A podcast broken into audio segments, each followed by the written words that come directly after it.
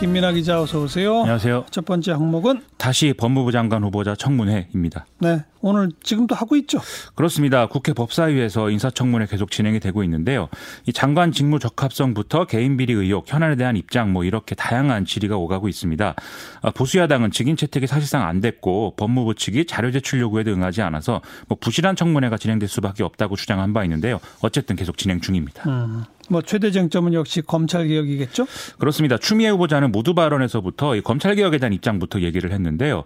검찰 수사의 공정성 시비가 사회 불안을 가중시키고 있다면서 법무부와 검찰이 스스로를 철저히 되돌아보고 새롭게 바뀌어야 된다 이런 거였습니다. 그런 차원에서 이 공수처 설치, 검경사건 조정이 입법이 되면 후속 조치를 신속히 완료하겠다 이렇게 얘기를 했습니다. 네.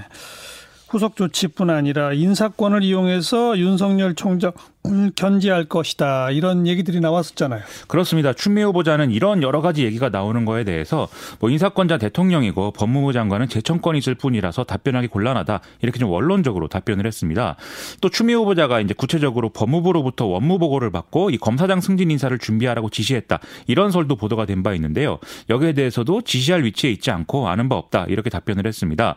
그리고 이제 일부 여당 의원들이 윤석열 총장이 추미애 후보자 뒷조사를 지시했거나 거대 언론 사주와 만났다라는 의혹 등에 대해서도 아느냐 이렇게 묻기도 했는데요. 들은 바 없다면서도 사실이라면 부적절하다고 생각한다 이렇게 답을 했습니다.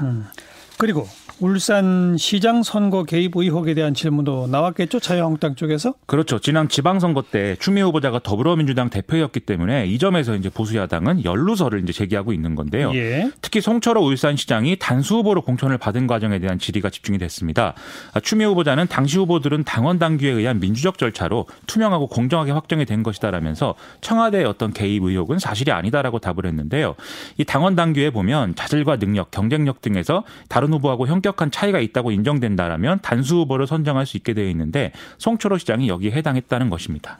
그 능력이나 경쟁력을 어떻게 판단했다는 거죠? 당시 여론조사를 이제 두 차례 실시를 했더니 여론조사? 그렇죠. 송철호 시장의 본선 경쟁력이 다른 출마 예정자들과 비교해서 압도적으로 높은 걸로 나왔다는 건데요.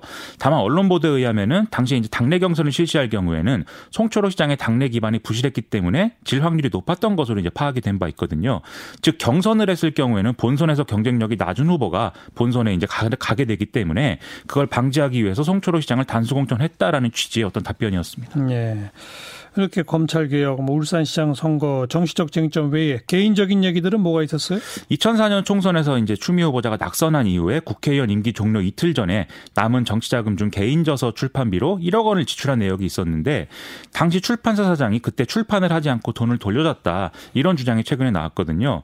그래서 정치자금을 불법적으로 횡령한 게 아니냐 이런 의혹이 제기가 됐습니다. 예. 그래서 이와 관련 자료 제출을 요구하는 과정에서 여상규 법사위원장과 자유한국당 장재원 의원 사이에 좀 고성이 오가는 상황이 연출되기도 했습니다. 이런 그 의혹에 대해서 해명은 뭐라고 했어요? 당시 실제로 출판이 목전까지 갔는데 이 문제로 이제 회계 책임자였던 배우자가 정치자금법 위반으로 재판을 받게 되는 바람에 이 출판사 사장이 계약을 해지하고 돈을 돌려준 것은 사실이다 이렇게 해명을 했습니다. 이런 경우에 이제 후원의 계좌로 돈을 돌려받아야 했지만 당시 임기 만료가 돼서 후원의 계좌가 폐쇄됐었기 때문에 자기합수표를 이제 돌려받았고 이 경우에 법 취지에 따라서 공익재단인 한국심장병재단에 5천만 원, 한국백혈병어린이재단에 5천만 원을 기부해서 법정 문제가 없다라고 해명을 했습니다. 정치자금 받은 거를 출판비로 냈다가 어쨌든 다시 돈을 돌려받았는데 기부했다. 그렇습니다. 그러면 당시 법령상에는 문제가 없었다라고 해명했습니다. 네. 시사회기 두 번째 항목은요.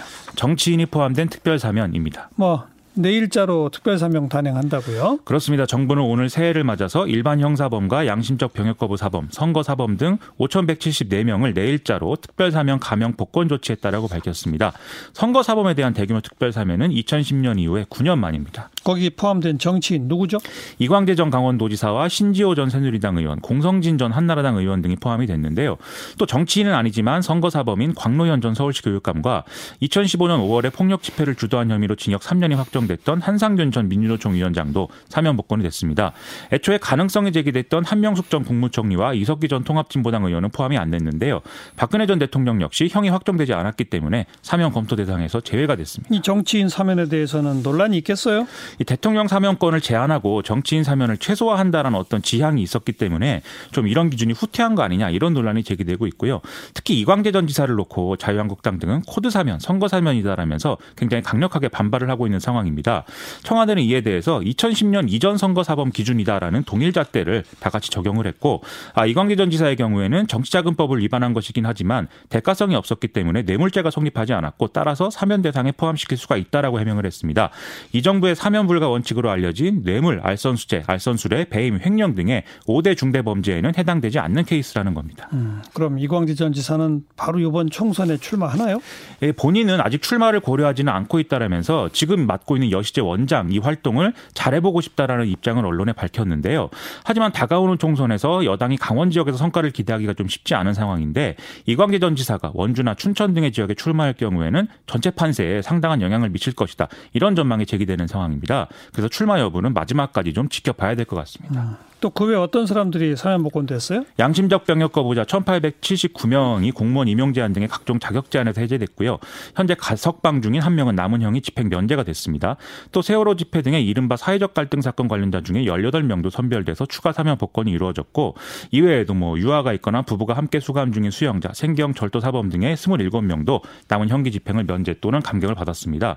그 외에 이제 운전면허 행정제재 특별 감면 대상자도 170만 명 넘게 선정됐는데요.